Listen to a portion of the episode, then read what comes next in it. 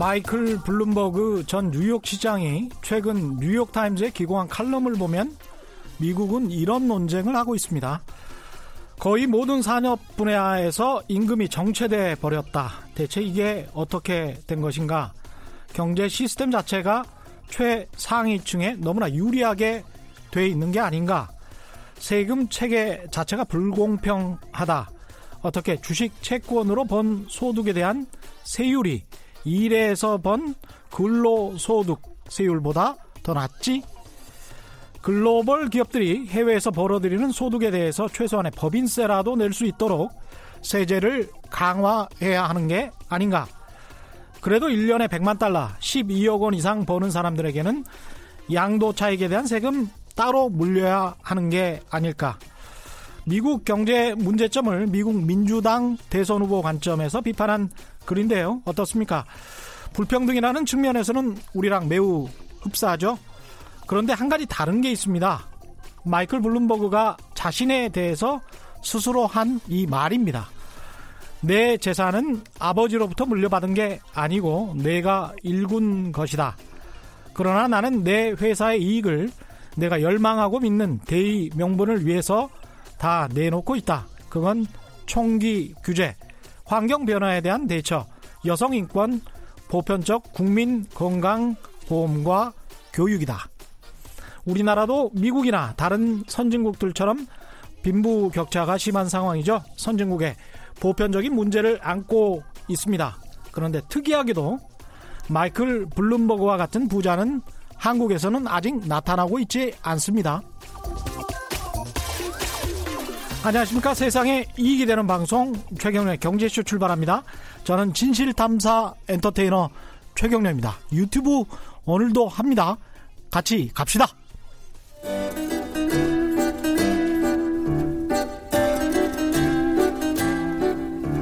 얽히고 설킨 국제경제는 이분이 제일 잘합니다. 서울에서 지구를 바라보는 신환종의 세계경제 리포트. 네, 빠르게 변화하는 세계 경제 시장을 제대로 분석하는 세계 경제 리포트 시간입니다.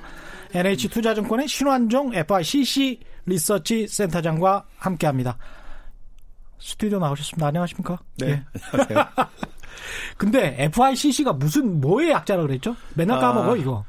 일단 주식 빼고. 예. FI는 fixed income, 채권. fixed income. 네. 네. CC는 currency, commodity, 아. 부동산 이런 게 이제 금융시장 그 투자에 대해 상당히 중요해졌습니다. 환상품, 그다음에 일반 상품 원유 같은 원자재, 원유 같은 부동산, 상품, 예, 뭐 리츠, 리츠, 뭐 전부 다. 예. 그러니까 주식만 그 일반 투자가 분들은 이제 주식 많이 보시지만 음. 실제 금융기관 투자에 있어서 음. 상당히 중요한 역할을 이제 나머지 채권과 뭐 자, 이런 상품들이 차지하게 됐는데요. 점점 점. 근데 앞에 fixed income이다. 네. 고정적으로 들어오는 소득. income 소득. 네. 예. 이거를 이제 강조한 거는 매달 따박따박 어떻게 받는 그런 월급 같은 소득이 굉장히 중요해졌다. 그렇죠. 이런 뜻입니까? 그렇죠. 아. 네. 그래서 한 방보다는 음. 꾸준히 들어오는데 네. 이제 채권 저기 채권은 어느 정도 이제 예상이 가능하기 때문에 네. 얼마나 들어올 거 알고 음. 근데 여기서 해외가 가미되면은 환 때문에 많이 흔들리기도 하고 하죠. 그러니까 이제 커런시가 들어가 있는 같이 거. 들어가서 보는 어. 겁니다. 네. 이게 이제 글로벌 투자은행, 글로벌 자산관리의 핵심들인데요. 음. 그러니까 주식 말고도 여러 가지 자산이 있으니까 앞으로 예. 우리 해외 투자의 기본은 주식뿐 아니라 이런 음. 그 상품들이 될 거다. 그러면서도 안정적으로 매달 월급처럼 들어오는 어떤 소득을 지향한다. 그 투자 상품이기 때문에 예. 안정하다, 원금 보장이다 이렇게 하기는 어렵겠고요. 예. 이 흔, 상황이 변동성이 있기 때문에 이제 수익이 있는 거고 음. 그 변동성의 원인들을 잘 우리가 포착해가지고 음. 좋은 수익을 내자. 한 해 한 2, 30% 나올 수도 있고요. 그 다음에 5% 나올 수도 있고 뭐 마이너스 나올 수도 있어요. 아. 그래서 어떨 때 그런 게 바뀌는지 그리고 예. 어떤 나라가 어떤 상품들이 한 해 2, 30% 나온 경우도 있었습니까? 네, 작년에 아마 미국 주식 그냥 저기 뭐 하셨으면은 30 예. 3%인가 32% 나왔거든요. 그렇군요. 러시아 채권 하셨으면 40% 나왔습니다. 아휴. 오늘 오늘은 어느 나라로 떠나보실까요? 일단 그 저기 첫 번째로 일단 네. 브라질부터 오늘 브라질부터 네 요즘에 환율이 많이 떨어져가지고 음. 관심이 많으시고요. 우리나라에서 브라질, 브라질 그 환율이 뭐였죠? 그게? 해화랍니다. 해, 해알화라고 합니다. 해알화. 해알. 해알화. 많이 떨어졌고 예. 그 우리나라에서 거의 10조 정도 이미 투자가 10조 원 정도 투자가 된 아. 미국이랑 중국 빼고는 단일 국가 상품으로는 여기가 제일 크죠. 그래서 브라질 채권에 네. 국채에 투자한 게 그래서 관심들이 상당히 많으시기 때문에 근데 이제 환이 많이 해알화가 떨어졌으면 네. 약간 좀 불안합니다. 네. 그래서 네. 오늘 끝에 말씀을 드리려고 합니다. 음. 그러니까 그래서 자 이런 것들은 언제 들어가야 되고 언제 나와야 되고 음. 그다음에 저기 지난 뭐 언젠 좋았는데 자 앞으로 어떻게 될 것인지를 예. 말씀을 드리겠습니다. 예. 브라질은 어떤 나라인가요? 남미의 굉장히 덩어리 큰 나라 지도상으로 보면 그렇죠. 그 기억이 나는데 네. 예. 일단 그 어, 브라질의 어떤 특징을 보면요. 남미의 핵심이죠. 그렇죠. 브라질, 아르헨티나. 예. 아니요. 브라, 아르헨, 아르헨티 나는 요즘에 그 목기고요. 예. 브라질하고 멕시코가 경쟁합니다. 아, 그렇군요. 네. 아. 한창 전에는 이제 뭐 베네질라도 그랬는데 이제 예. 아웃됐고요. 둘이 아. 경쟁합니다. 브라질하고 멕시코가 브라질하고 멕시코가 넘버 넘버 투였는데요. 그렇군요. 예. 네. 브라질은 정말 복받은 나라라고 할 수 있습니다. 예. 왜냐하면 보통의 나라들이요 원자재만 원자재를 갖고 있으면 음. 하나만 있거든요. 음. 뭐 철광석 아니면 뭐 그 광물이 많은 나라 아니면 뭐 석유가, 석유가 많이 나는 나라, 예. 농산물이 많은 나라. 음. 여긴 다 있어요. 다 있어요? 예. 부럽다. 그러니까 이게 뭐 하나만 돼 있는 게 아니고 분산돼 예. 있습니다. 그것도 상당히 많아요. 아, 그래요? 예. 거기다가 아, 그래서 중국에서 뭐 미국 대신에 브라질에서 대두를 아, 사는 거죠. 농산물 산다고 뭐 이런 네. 이야기 하는. 그런데 거기다 예. 중남미에서 거의 유일하게 제조업 기반도 있습니다. 제조업도 있어요? 자, 예. 항공기가 보잉하고 에어버스 아시죠? 그렇죠. 3위 항공기 업체가 엠브라르인데 이게 브라질 겁니다. 아, 우리가 이걸 그렇군요. 수입해서 저기 국내 노선 쓸 때 이걸 씁니다. 왜냐하면 이제 땅덩어리가 큰데 항공기까지 만들 수 있는 나라군요. 제조업 기반이 있습니다. 그리고 우습게 볼 수 있는 나라가 아닙니다. 예. 거기다가 축구도 잘하죠. 아, 축구야 뭐. 축구야 뭐. 세계 최고죠. 그래서 예. 한국 분들이 생각할 때요. 브라질 하면 생각나는 게 일단 축구죠. 예. 자, 두 번째는 뭐 아마존. 삼바. 삼바. 예. 또 뭐 있습니까? 밀림, 정글. 그러니까 예. 아마존 예. 뭐 이런 예. 것들이 있고요. 또 뭐가 있을까요? 그 다음에 말씀하신 대로 자원이 풍부하고. 그죠. 예. 그리 하다가 이게 실은 이제 영화 미션 보셨나요? 미션. 그 1980년대 그 카톨릭 신부 Nella Fantasia 예. 뭐 하는 있죠? 예. 그 배경이 실은 브라질입니다. 아, 이과수 폭포죠. 예. 자, 그래서 브라질 투자하실 때는 반드시 미션 한번 보시고 투자하셔야 됩니다.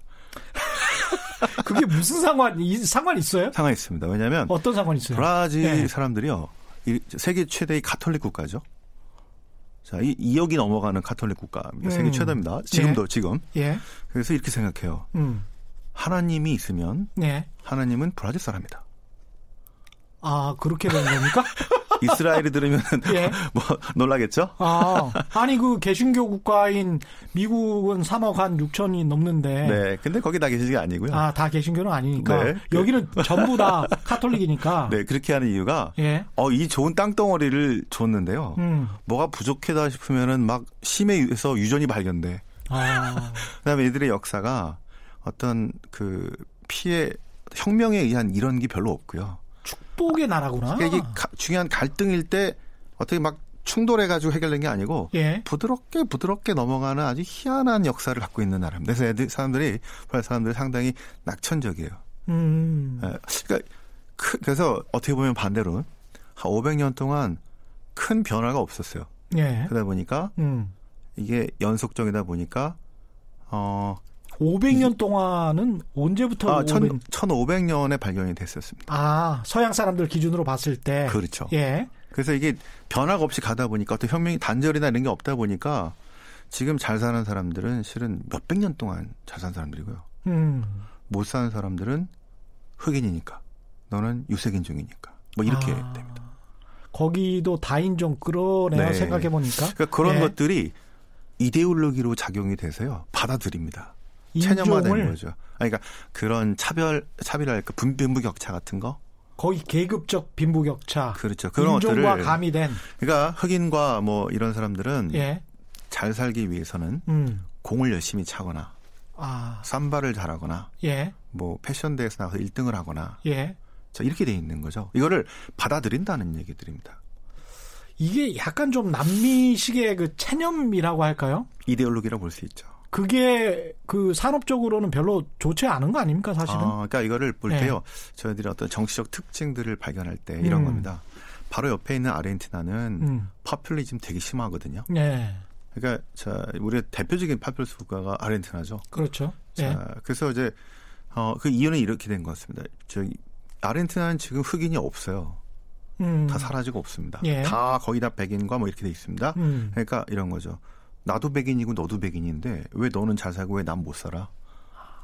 자, 그래서 우리가 이제 이 파퓰리스트 배경, 아르헨티나 왜 이렇게 심하게 됐는가 하는 것들을 좀 따다 보면은 자, 이런 배경에서도 찾기도 하는데요. 예. 브라질은요, 아, 인종의 도가니입니다. 그렇군요. 그, 어.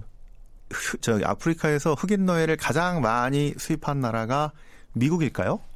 아니 미국으로 알고 있었던 브라질이에요? 브라질입니다. 한 1,100만이 이제 왔는데요. 그 중에서 거의 4, 500만이 브라질로 왔고요. 미국으로는 한 200인가 그밖에 가지 않았어요. 그때는 뭐 사탕수수 농사 시키려고 맞습니다. 아. 원주민들이 다 실은 힘들었고 도망갔고 그래가지고 예. 그일 시키려고 흑인들을 데려왔던 이게 포르투갈이었죠. 음. 그래서 자 이제 또 브라질의 특징이 실은 브라질만 포르투갈 말을 쓰고 나머지 국가들은 전부 다 스페인. 예.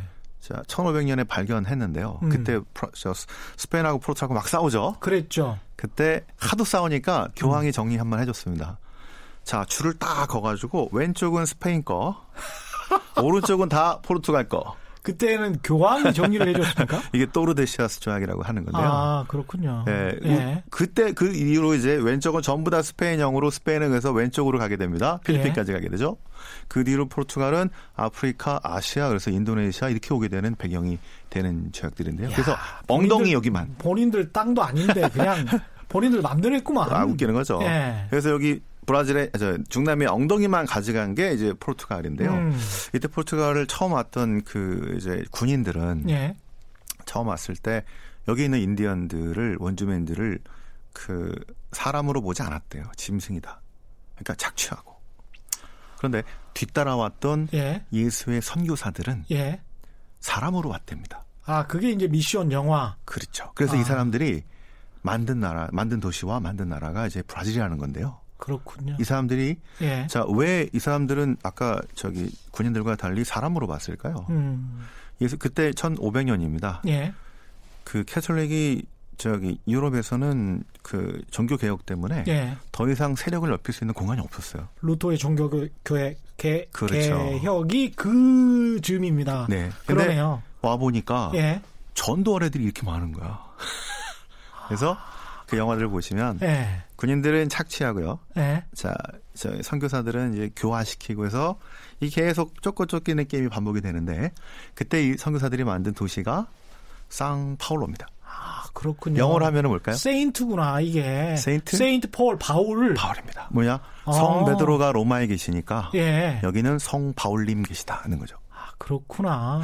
그 나중에 러시아 할 때 한번 볼게요. 예. 상트 페테르부르크입니다. 뭘까요? 그것도 Saint 페테 페테르부르크는 뭐 어떻게 되는 거예요? 베드로입니다. 그것도 베드로구나. 피터. 그죠. 뭐야? 그러네. 성 베드로가 예.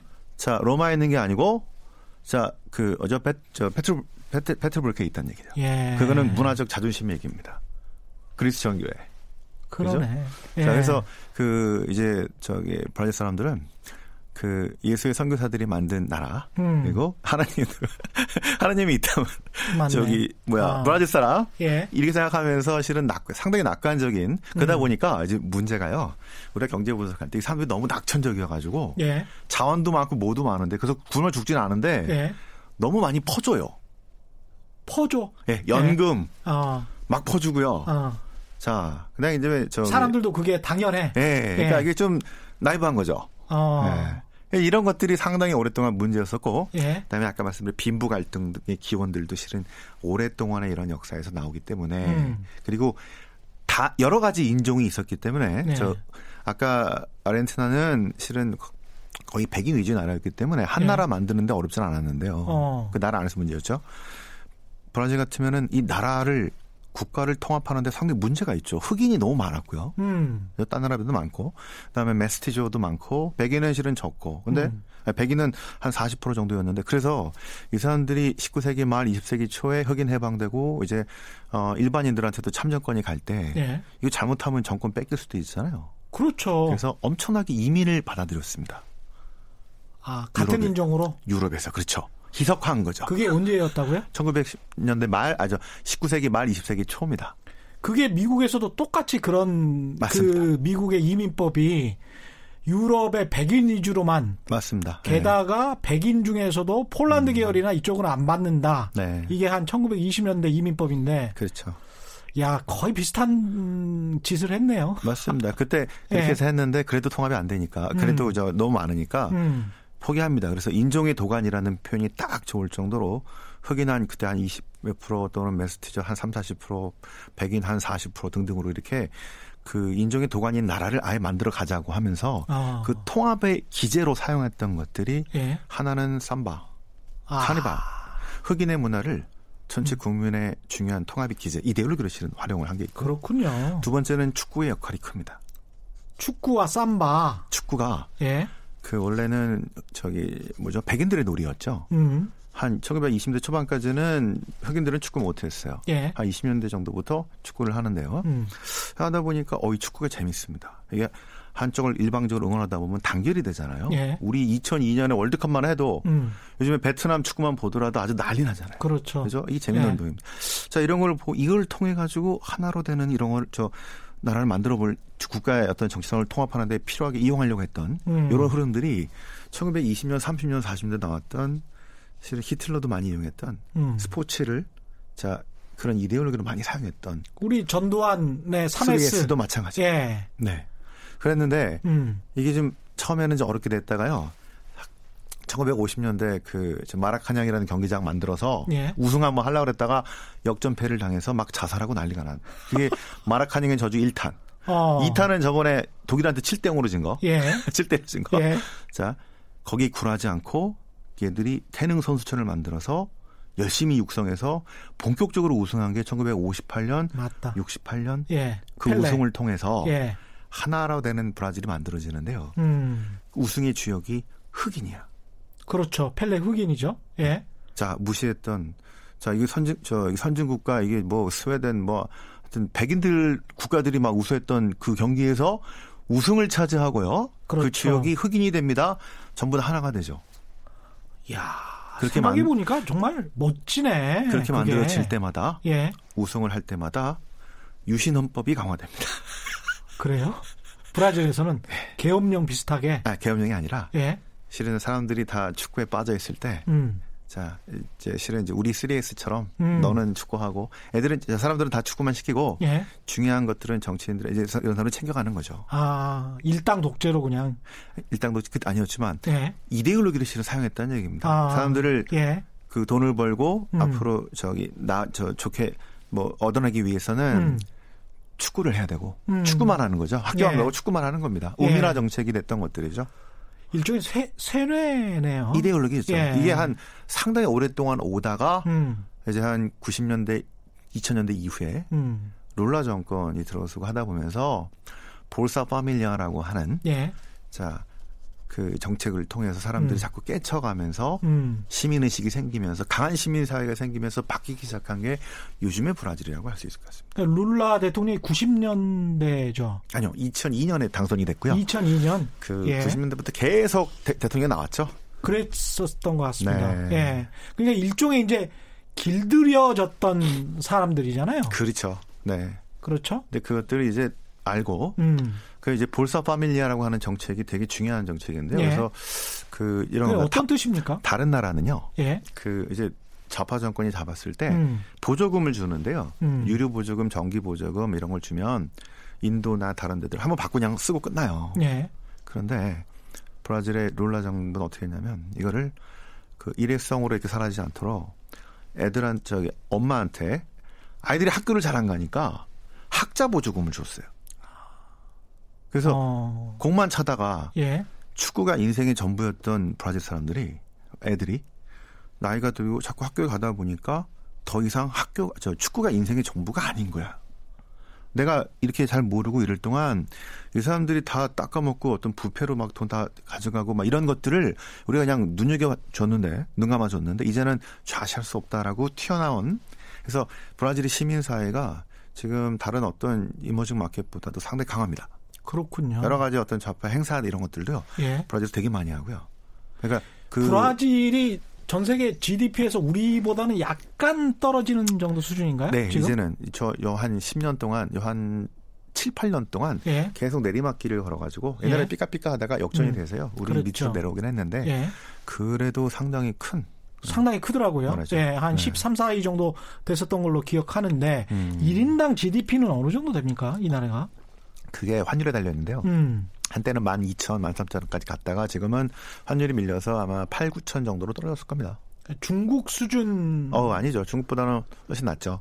약간 그리고 낫다. 예. 저희 비니핀 부의 차이가 너무 커가지고 음. 진위 개수가 한 뭐 0.5 정도 되니까. 아 진위 개수도 0.5가. 네, 잘 사는 사람들은 엄청나게 잘 살고요. 어. 못 사는 사람들은 정말 되게 못 사는데 음.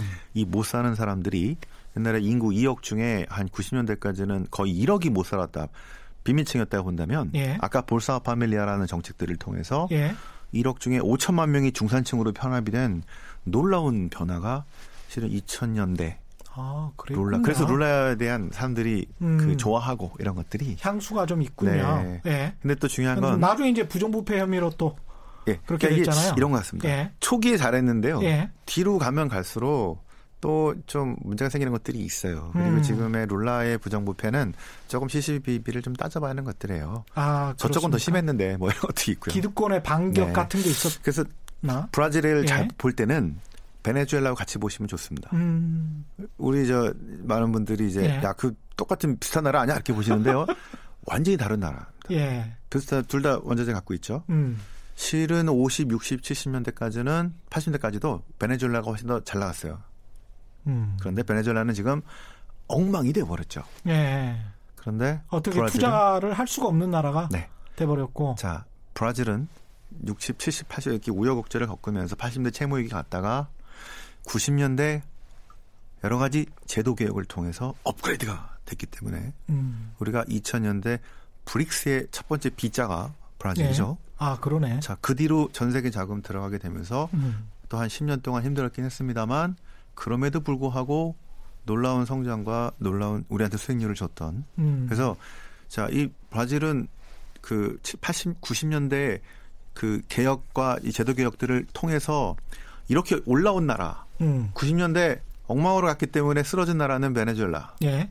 이게 실은 제도적인 문제였다고 보여지는 것들인데요. 제도적으로 어떤 파플리, 부분을 파퓰리즘이라고 볼 수 있습니다. 이게 이런 예. 겁니다. 그 원자재 비중이 높은 나라들은요. 음. 준비를 해야 돼요. 그러니까 어떤 준비? 원자재 가격이 하락될 때 하락될 때 예. 그런 문제가 있으니까 항상 음. 좋은 게 아니죠. 그렇죠. 그래서 자 뭐가 좋을 때 준비를 해놔야 됩니다. 외환보유고를 쌓던가. 국고에. 그렇죠. 예. 외환보유고를 쌓든가. 음. 제도를 그 저 시장 친화적으로 자 이게 좀 흔들리더라도 해외에서 각 돈이 들어오게 되면서 버틸 수 있도록 맷집을 높여주는 정책들을 해야 되는데 예. 베네수엘라는 자 90년대 2000년대 이후로 전혀 그렇게 하지 못했고요. 특히 2000년대 이후 포퓰리스트 정책으로 완전히 돌아가면서 차베스 정책에서 완전히 실패하게 됐죠. 예. 그런데 베네저 브라질은 80년대 90년대 이후로 시장 친화적인 정책의 tool을 만들었는데 첫 번째가 아, 80년대 90년대 초까지 인플레가 한 4,000%였었어요. 브라질이? 하, 예. hyper 인플레. 이게 중남미가 거의 그랬습니다. 예. 자, 그래서 음. 우리 투자에서 제일 문제가 뭐냐면 부도는 잘 안 나는데요. hyper로 4,000% 가면은 예. 내 채권의 가치가 막 떨어져요. 그렇죠. 특히 그것 때문에 예. 디노미네이션이라고는 음. 화폐 개혁을 하게 되면 예. 그래서 브라질이 화폐가 80에서 90년대 초까지 다섯 번 바뀌었습니다. 다섯 번이나 화폐 개혁을 네, 이런 게 신흥국의 문, 투자의 문제였는데요. 그러니까 외국인 투자자들 입장에서 정말 답답하겠네. 그렇죠. 예. 비일비재했다. 근데 예. 다시는 hyper로 가지 않겠다라는 약속을 하는 거죠. 음. 자, 그래서 헤알 플랜이라 그래서 헤알이 나온 겁니다. 아, 그렇군요. 네, 예. 그래서 세 가지 세 가지를 했는데 예. 첫 번째는 inflation targeting입니다. 음, 인플레이션 목표. 예, 우리가 도입한 게 90, 아, 2003년, 아, 우리가 2003년인가 2년이거든요. 음. 제일 먼저 도입한 나라가 브라질입니다. 99년. 그렇군요. 그 얘기는 어. 막 한때 브라질이 14.5도 금리가 올라가는데요. 기준금리가. 예. 예. 우리 뭐 2, 3%가 아니고요. 14.5가 몇 년 전이었습니다. 불과. 음. 왜? 원하는 레벨인 한 3에서 4, 5%, 5, 6% 정도 요 레벨로 인플레가 못 들어가면 음. 올려야 돼요. 그렇죠. 요런 제도화를 하는 겁니다. 아. 그래서 대통령이라도 이거 못 건드려. 그렇게. 왜냐하면 음. 그 전에 하이퍼 인플레이션 같은 게 정부가 선거를 앞두거나 뭐가 문제가 있을 때 잘 보이려고 돈을 팍 찍어서 생긴 문제거든요. 그렇구나. 그런 문제를 음. 원천적으로 차단. 그래서 인플레이션이 생기면 금리를 올려서 반드시 돈을 되죠. 억제를 억제하는 거죠. 음. 또 재정을 마음대로 푸는 거를 막습니다. 재정 책임법. 자, 그 다음에 뭐 이제 변동환율제로 바뀌 이런 시스템 때문에 자, 2000년대 브라질을 우리가 브릭스로 보고 들어갔던 이유는 그냥 원자재 사이클이 아니고요. 제도적으로 업그레이드가 됐구나라는 판단 때문에 들어간 거고. 그렇군요. 그런 말, 저, 음. 말대로 해서 우리가 해서 해외 출자할 때 제일 많이 봐야 되는 것들을 이제 정치, 경제, 문화 교육 얘기하는데요. 음. 그 중에 이 정치적인 측면에서는 실은 제도화 같은 겁니다. 그렇군요. 우리도 네. 실은 음. 예를 들어 그 90년대, 아니 2000년대 장영재 사건 뭐 이런 게 있고 나서 있었죠. 그 다음에 금융 실명제, 음. 그죠? 등등등의 이런 제도적으로 투명해지고 자 어떤 대출이나 이런 것들이 명, 저 아주 저 불투명한 것들이 다 해결되면서 업그레이드가 돼서 여기까지 온 거거든요. 그러네요. 근데 부동, 그게 금융실명제, 부동산 실거래제 그렇죠. 한 것도 뭐 90 몇 년, 그다음에 2006년 뭐 이래서 어떻게 생각해 보면 20년도 안 된 일이군요, 이게. 맞습니다. 예. 그래서 우리랑 비슷하게 딱 그런 것들을 통해서 제도적으로 업그레이드 되면서 음. 투명해지고 하니까 글로벌 투자가들이 어 이제 많이 좀 좋아졌네 하고 예. 실은 타이밍 맞춰서 들어갔다고 보시면 됩니다. 그렇군요. 단순히 그래서 네. 원자재에 의해서만 이런 나라를 판단하는 게 아니고요. 이런 나라들이 지금 음. 어디까지 와 있나. 지금 브라질은 어, 그래서 어떤 상황입니까? 아, 지금 브라질은 예. 그 지금은 환율이 좀 그 올해 연초보다 많이 밀렸어요. 한 음. 지금 한 5, 6% 정도 밀렸을 겁니다. 그래서 브라질 같은 나라 투자하는데 환율이 중요한데요. 예. 요거를 올해 내년 작년을 보는 게 아니고요. 실은 음. 2000년부터 요 20년 동안의 긴 사이클에서 지금이 내려가는 사이클이냐 올라가는 사이클이냐 이렇게 봐야 되는 거죠. 예. 그래서 제일 중요한 포인트들이 20년의 사이클을 보면요. 음. 2002년 말부터는 환율이 쭉 강세로 갔어요. 왜? 이때 룰라가 정권을 잡아서 경제가 좋았구나. 예. 경제도 좋고 아까 제도적인 음. 이런 것들 때문에 예. 돈이 막 들어온 것도 있는데요. 음. 실은 룰라가 정권 잡을 때 음. 여기 좌파 파퓰리스트가 정권 잡았다고 음. 부도난다고 난리가 나서 이게 급등했다가 내려오기 시작한 겁니다. 아. 그때 아르헨티나도 망했잖아요. 부도가 났던 때가 예. 2002년입니다. 예. 그래서 JP 모건 이카노미스트들이 음. 브라질이 망한다고. 음. 아르헨티나 똑같다. 예. 그런데 세계 최대의 핌코라는 펀드가 있습니다. 핌코 예. 예. 이죠. 예. 자. 시, 저 CNBC에 자주 나오시잖아요. 예, 그 대표이사. 엘리어랜드 예. 있고. 자. 예. 그분들 그분이 그, 그, 그 핑코에서 브라질 채권을 그때 샀어요. 음. 왜 경제 분석을 한 게 아니고 정치 경제 분석을 해서 음. 룰라가 바뀌었다. 어. 파퓰리스트의 국유화하고 막 그럴 줄 알았는데 차베스처럼 할 줄 알았는데 음. 룰라가 바뀌어가지고 룰라가 그 룰라가 아니다. 잘 어. 이어갈 것이다. 진짜 잘했 진짜 잘했어요. 어. 자 그래서 10년 동안 금리가 쭉 내려가고 예. 환율의 강세를 가면서 브라질 채권으로 핑코가 600%를 벌었습니다. 결국은 핑코가 이게 좌측 깜빡이 룰라가 좌측 깜빡이 켜서 우측으로 가는 거를 알고 있었네요. 예. 그, 그 변화들을 잘 음. 포착을 한 거죠. 그래서 음. 이 변화의 포인트들이 단순하게 경제 지표가 아니라 예. 정치 경제로 어떤 놈이 정권을 잡아서 어떤 변화가 나고 이거 보는 게 중요하다고 했는데요. 음. 자 이렇게 10년 동안 랠리를 폈잖아요. 예. 그래서 우리나라 분들이 브라질 투자하기 시작한 게 요 10년 지난 2012, 13, 14입니다. 아, 10년이 지나서 네. 아. 600% 벌었으니까. 완전히 끝물일 텐데. 그러면 이 사이클을 보시면 예. 완전히 사이클을 거꾸로 탔어요. 그렇게 된 거구나. 자, 그래서, 그래서, 브라질 채권 그러면 굉장히 좀 부정적인 이미지가 있잖아요. 맞습니다. 그래서 예. 이제 브라질에 대한 우리나라의 그 이미지가 브라질 채권 망했다 하면 안 되는 나라 이렇게 되는데요. 그렇죠. 사람들을 자꾸 물어보면 어떤 분들은 하면 안 돼. 어떤 음. 분 난 돈 두 배 벌었는데 이렇게 하는 사람이 있습니다. 아, 그런 분들 두 배가 있어요? 났어요. 예. 실제로 두 배가 났습니다. 자, 왜 그러냐? 브라질 같은 나라는 아무 때나 하는 하고 음. 아무 때나 어, 절대 하면 안 되는 나라도 아니고 아무 때나 하는 나라가 아니라는 겁니다. 될 때가 있고요. 2000년부터 2002년부터 2010년까지는 핑크 따라서 하는 거고요. 음. 2012년부터 12, 13부터 15년 말까지는 하면 안 돼요. 음. 그래서 저희들이 2014년에 브라질 채권의 매도 리포트를 냈습니다. 비중 축 이거 팔아라 이거 하면 안 된다. 예. 그리고 8, 75%가 떨어졌어요. 어. 그래서 저희들이 이 책을 내게 된 배경도 음. 두 번의 계기가 아까 저번에 중, 저, 금융위기가 하나 있었고 예. 또 하나는 브라질 채권 때 음. 저희들이 예상을 잘해서 75% 떨어졌는데 그것 음. 때문에 음.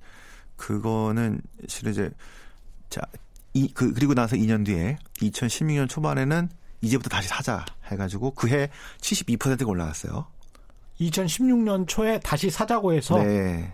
그래서 실은 그 브라질 같은 해외 채권을 저희가 신한종 센터장께서도 돈 엄청 버셨겠습니다. 지금 그 아니, 지금 뭐 제가, 이야기하는 거 보니까 예, 아니, 예. 와이프가 버렸겠죠. 자, 그, 그래서 그 예. 방법이 도대체 뭐냐가 사람들이 많이 궁금해했는데요. 음. 사람들은 막 열심히 살때 예. 저희들은 이제 경제만 본 게 아니고 경제 지표 후행하기 때문에 음. 왜냐하면 겉, 겉으로 보면은 큰 차이가 나지 않았었는데 예. 문제는 자 이게 10년을 하다 보니까 저기 금융위기가 있었고요. 음. 그다음에 자 이제 부양을 했어야 되는데 2012년에 예. 어 그 일반 은행들 우리 저 KB 하나은행 등등이 정부의 말을 듣지 않아서 음. 예를 들어서 STX나 한진은행 같은 대출을 안 했다는 얘기입니다. 아. 누가 했냐면 예. KDB하고 수출입은행하고 이렇게 했죠. 국채 국채 정부 관련 예. 기관들이 예. 자 그래서 이 정부가 그 특히 저기 총리가 재무부 장관이 중앙은행한테 금리 내리라고 얘기했습니다. 우리 총리가 저기 중앙은행한테 금리 내리라고 할 수 있나요? 정부가 개입한다고 야단 나겠죠. 뭐냐면 예. 시 저기 중앙은행의 독립성의 훼손, 음. 자 신뢰성의 붕괴. 아까 제가 음. 2000년대 글로벌 투자가들이 브라질을 좋게 보고 들어간 이유가 원자재가 아니라 제도적으로 제도적. 업그레이드 됐구나. 이제는 음. 옛날처럼 하이퍼로 안 가고 잘하겠구나 했는데 음. 10년 정도 지나서 상황이 또 나빠지니까 음. 또 그러네.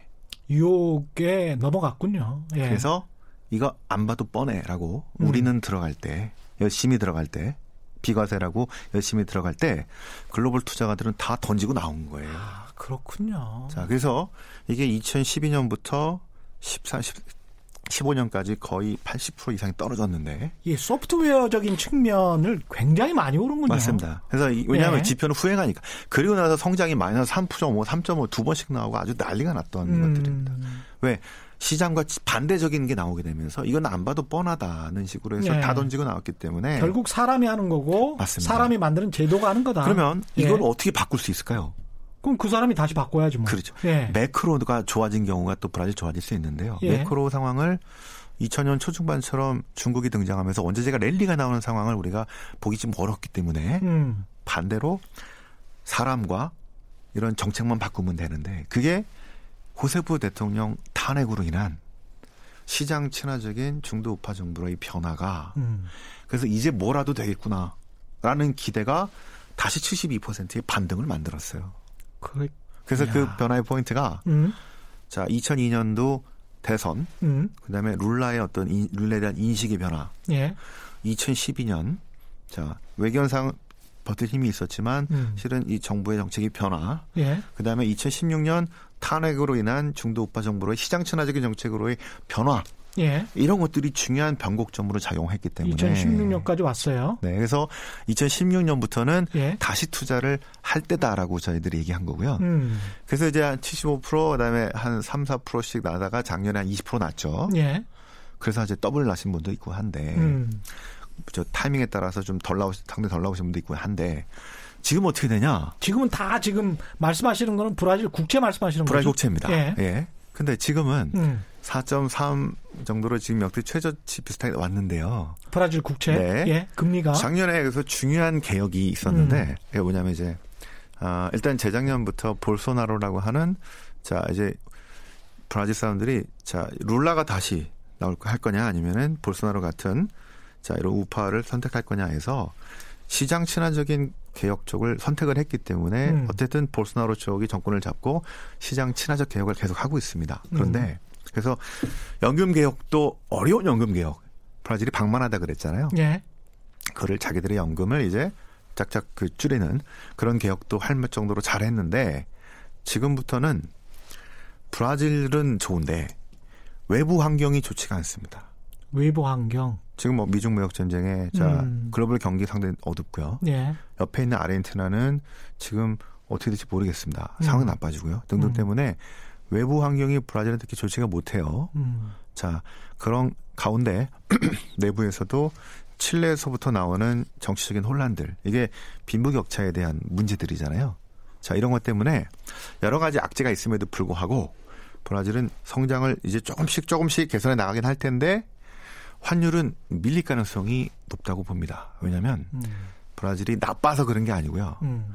힘이 있는 나라는 그러니까 괜찮은 나라들은 환율이 약세로 가기를 원해요. 수출을 어. 해야 되기 예. 때문에. 지금부터는 환율 약세 전쟁입니다. 음. 금리는 가급적 내리고 싶어 하고요. 근데 금리는 내리고 싶어 하고. 네, 근데 금리가 예. 거의 다 내려왔어요. 4, 아까 4점 몇 퍼센트라고 이제 그랬죠? 엊그제 예. 내려서 예. 4.25까지 내려와 버렸습니다. 뭐 그 정도 성장하는 나라에서 4.25면은 굉장히 낮은 수준 아닙니까 사실? 예. 아 4년 전에 44.25였고요. 그러니까 역대 최저치입니다. 예. 해외 투자자 입장에서는 브라질에서 4.25%를 받느니 한국에서 2% 받는 게 훨씬 더 안정적이잖아요. 저기 시장에서는 예. 한6.6 나오는데요. 예. 중요한 거는 브라질이 비과세입니다. 비과세. 아직도 매력이 있죠. 음. 그래서 이렇게 보시면 됩니다. 작년까지는 수익이 꽤 나온 분들이 있어요. 꽤 네. 나왔어요. 예. 근데 올해는 작년에 20% 나왔다 그랬죠. 올해는 토탈 수익 보면은 한 6.6에서 환율이 한 지금 오늘 4.3은 좀 과도 한 겁니다. 예. 제 생각은 한 4.1에서 4.2 정도가 올해 말에는 적당할 것 같고요. 음. 내년에 어떻게 될 거냐? 계속 밀릴 것 같아요. 환율도 환율이 계속 밀릴 것 같다는 얘기입니다. 그러면 신흥국들은 뭐 지금 먹을 게 별로 없다는 이야기 아니에요? 그렇죠. 이제는 예. 매력이 많이 떨어졌어요. 그러니까 옛날에 한 10% 나왔다는 브라질 채권이 예. 지금은 한, 사, 한 6점, 한 6% 정도밖에 안 나오는 데다가 음. 환율에서 한 1, 2%, 2, 3% 밀리면 3% 또는 2, 3, 4%밖에 나올 못 나올 것 같아요. 그렇지. 네. 거기에다가 이제 환 리스크를 감안하면 네. 그것도 못 나올 수 있으니까. 네. 그래서 지금부터는 그러니까 그 저기 뭐야 새로 들어가기보다는 음. 그제 생각에는 투자하시는 분들은 브라질의 로컬 회화라가 아니라 음. 달러로 된 브라질 채권이 있습니다. 아, 달러로 된 브라질 채권. 네, 예. 그게 그건 고정돼 있겠네요. 네, 같은 비과세긴 한데요. 예. 그것도 지금 미국 저희는 미국 금리가 더 내려간다고 보고 있기 때문에 음. 환율이 조금 우리가 지금 1,080원, 90원 좀 과하고 한 다시 1,100, 한 50원, 60원쯤 내려올 때 예. 그다음에 금리가 지금 다시 한번 좀 튈 것 같습니다. 음. 고를 때 사시면 음. 오히려 로컬보다 더 좋은 성과를 낼 수 있을 것 같고요. 음. 그래서 제 생각에는 브라질 로컬을 많이 하신 분들은 환율이 계속 약세를 갈 가능성이 높다고 보여져요 앞으로. 왜냐하면 네. 강한 원자재 상승 이런 게 아, 향후 10년 내에 잘 보이지가 않습니다. 그렇군요. 그래서 네. 그 조금씩 조금씩 그 투자 수준이 내려간 상황이니까 음. 비중을 좀 줄이는 게 나을 것 같고요. 강한 원자재 상승이 앞으로 10년 내에 보일 것 같지 않다. 그거는 원유든 다른 어떤 원자재 상품에 투자하시는 분들도 좀 들어봐야 될 것 같습니다. 이 부분. 네, 그 왜냐하면 네. 저겁니다. 이제 중국이라는 어. 2000년대의 중국이라는 그런 강력한 그런 수요가 어디서 나올까가 상당히 question입니다. 그래서 저희가 저성장 이런 걸 계속 보고 있거든요. 그래서 그런 측면에서는 브라질이 강하게 이렇게 올라가기는 쉽지 않은 상황이라서 음. 저 근데 어 그 뭐랄까요 채권은 금리가 많이 내려간 상황인데요. 예. 앞으로 브라질이 M&A 또 뭐 민영화 자, 그다음에 아. 오픈해서 여러 글로벌 기업들을 초청해서 하는 프로젝트 공개 뭐 이런 음. 거를 많이 할 거기 때문에 예. 환율은 좀 밀리더라도 주식은 브라질 주식은 메리트 있는 게 상당히 많이 있을 것 같습니다. 그래서 차라리 아. 브라질 채권보다는 브라질, 브라질 주식, 주식 쪽이 관심을 갖는 게더 어. 나을 것 같다는 생각이 들고요. 헤아라로 한다면. 국채가 아니라면 그 어떤 아주 탄탄한 어떤 국영기업 같은 것들 네. 그런 것들도 괜찮을까요? 그러니까 뭐 은행이라든가 예. 이따우라든가 음. 브라데스코라든가 음. 아니면 뭐 페트로브라스라든가 뭐 이렇게 그 이제 민영화와 지금 어 이번에 다보스 포럼에 가서도 게지스 장관이 브라질로 더 들어오라고 음. 심지어 그 화웨이한테도 들어오라고 얘기를 합니다. 화웨이 얘기도. 브라질은 예. 이렇게 실용주의적인 정책을 보일 때 미국뿐 음. 아니라 중국한테도 예. 오픈해서 예. 이때가 뭐가 좀 잘 되는데요. 음. 외부 환경 뭐 이런 게 안 좋긴 하지만 음. 그저 주식 쪽에서는 지금 어 조금 더 어, 나갈 그 모멘텀들이 많이 살아 있다. 라고 근데 그렇게 특히 이제 멕시코는 가령 중국 화웨이도 들여 들어올 수 있다 뭐 이런 식으로 말하면 네. 미국 트럼프 대통령한테 혼날 것 같은데 그렇죠. 브라질 같은 경우는 괜찮나요? 네, 괜찮습니다. 괜찮아요. 예. 멕시코는 거의 실은 미국이랑 딱 붙어 있어가지고 음. 미국에 의해서 상당히 움직여지는데요. 브라질은 그 동안에 이제 그 뭐 룰라 정권도 있었고 상당히 실은 미국하고 좀 거리가 좀 두고 음. 요즘 조금 친해지려고 하는 거라서 예. 그리고 브라질은 미국의 수출 의존도가 12%밖에 안 됩니다. 12%? 멕시코는 예. 한85% 됩니다. 85%? 네. 그래서 브라질은 미국에 목매어 달고 있는 그런 상황이네요. 네. 예. 그래서 실은 칠레 같은 나라가 아주 신자유주의의 대표적인 국가였기 때문에 그랬죠. 너무 강하게 가서 음. 이렇게 갔을 때는 좀, 좀 부담스럽고요. 음. 빈부격차 너무 심하니까. 그래서 브라질은 한 번은 이렇게 갔다가 음. 한 번은 또 좌파로 갔다가 음. 이런 나라들을 저희는 좋아합니다. 한 번씩 예, 왔다 갔다 왔다 갔다 하면서 예. 제도 개선들이 조금씩 되면서 그리고 힘이 떨어지는 정부들은 좀 바뀌어가면서 국내 정치 불안이나 특히 이제 남미 국가들 같은 경우에 제 선입견입니다. 그냥 편견인데 돈 떼먹일 것 같다는 그런 음. 그런 걱정이 먼저 들어요. 남미 네. 국가 이야기를 들으면 음, 음. 어떻습니까, 브라질은? 그거는 이제 제가 저번에 frontier라고 그랬죠. 이제 네. 돈을 했다가 못 갚을 가능성들. 네. 근데 이렇게 보시면 됩니다. 이게 하도 많은 문제들이 옛날에 터져가지고 음. 우리가 IMF 외환 얘기 등등으로 제도 개선이 상당히 좋아졌죠.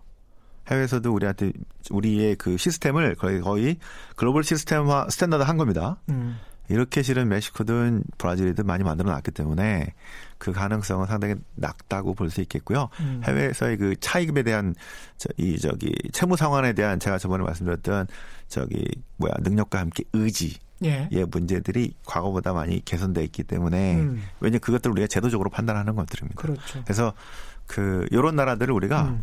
emerging market으로 부르고 집중 투자가 들어가고요. 예. 이렇게 이게 안 되는 나라들을 프론티어, 음. 그러니까 엘살바도르 뭐 이런 그렇죠. 중남미에 아직도 헤매고 있는 나라들은 음. 들어갔다가 내가 돈 받을지 모르겠다는 나라들을 우리가 frontier라고 부르고 음. 금리 엄청나게 주는데 안 들어가는 겁니다.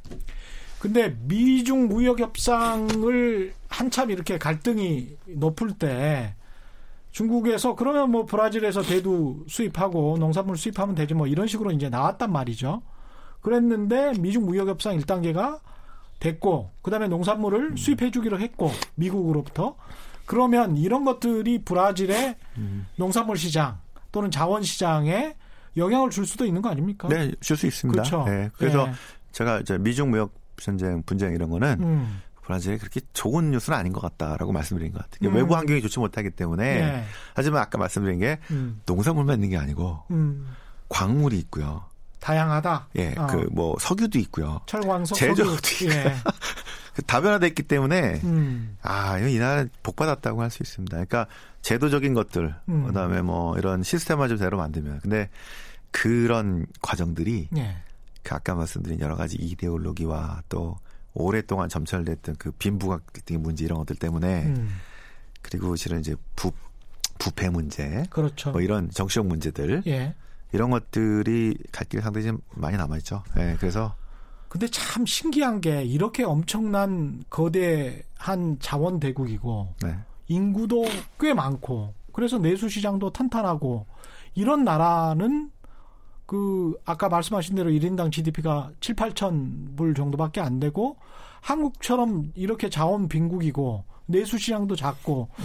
이런 나라가 엄청나게 커져 있단 말이죠. 이거는 어떻게 해서 개발도상국이 선진국으로까지 올라오는지 이렇게 음, 음, 이제 음, 음. 연구를 많이 해보셨으면 브라질도 다녀보시고 그러면 한국이랑 비교가 많이 될 것 같아요. 어떻습니까? 음, 음, 왜 한국은 이렇게 된, 된, 겁니까 이게 지금? 그래서 저 얘기를 많이 하시죠. 그러니까 예. 이게 저희들의 실은 국적인 연구 주제인데요. 어떤 음. 나라들은 자원도 별로 없는데 쭉 잘 살고 음. 좋아지고 어떤 나라들은 뭐 많은데 왜 안 될까? 그러니까요. 실은 그죠? 근데 예. 이제 그거를 어, 국가는 왜 실패하는가라는 책이 안에 있습니다. 국가는 왜 실패하는가? 네, 어떤 예. 나라가들이 잘 살고, 음. 자 어떤 나라들 왜 실패하는가? 음. 아까 제가 말씀드린 제도, 제도, 포용적인 제도. 음. 그러니까 하나가 다 가져가는 게 아니고요. 음. 자 어떤 걸 했을 땐그 정당한 대가도 있고, 자 인센티브도 있고. 근데 음. 어떤 나라 특히 중남미는 이제 다음번 멕시코 볼 때 보시면 아무리 해도 이게 내 게 아니고 다 뺏겨가는 착취 경제의 구도가 한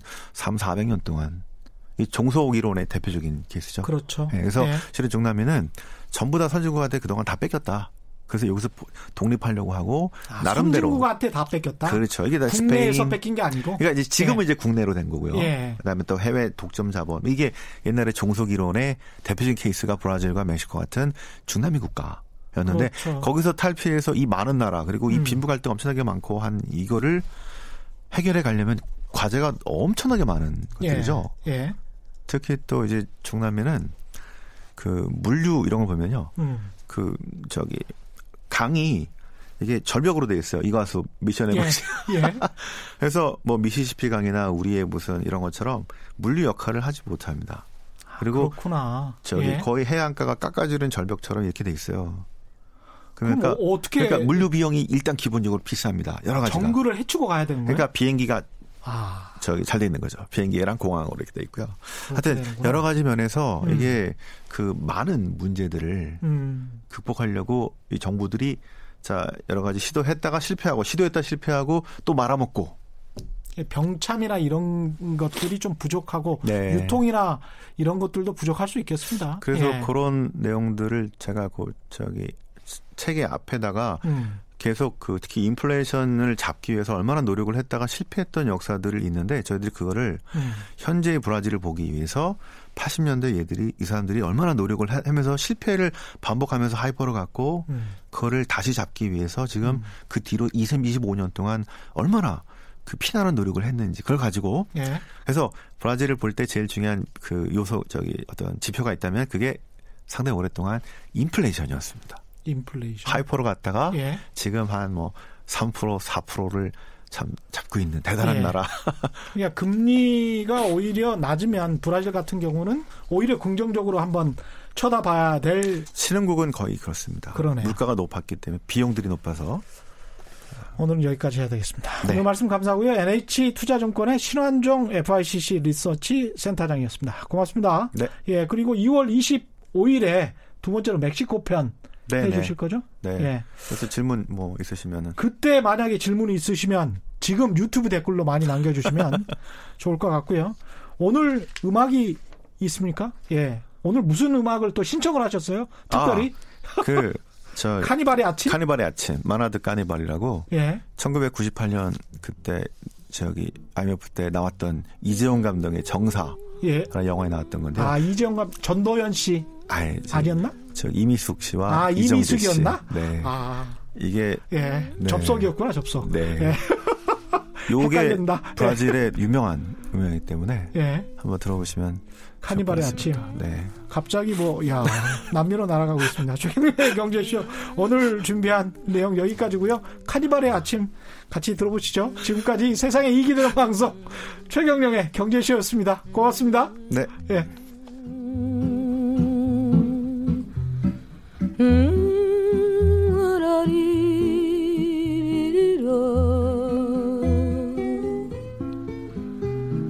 La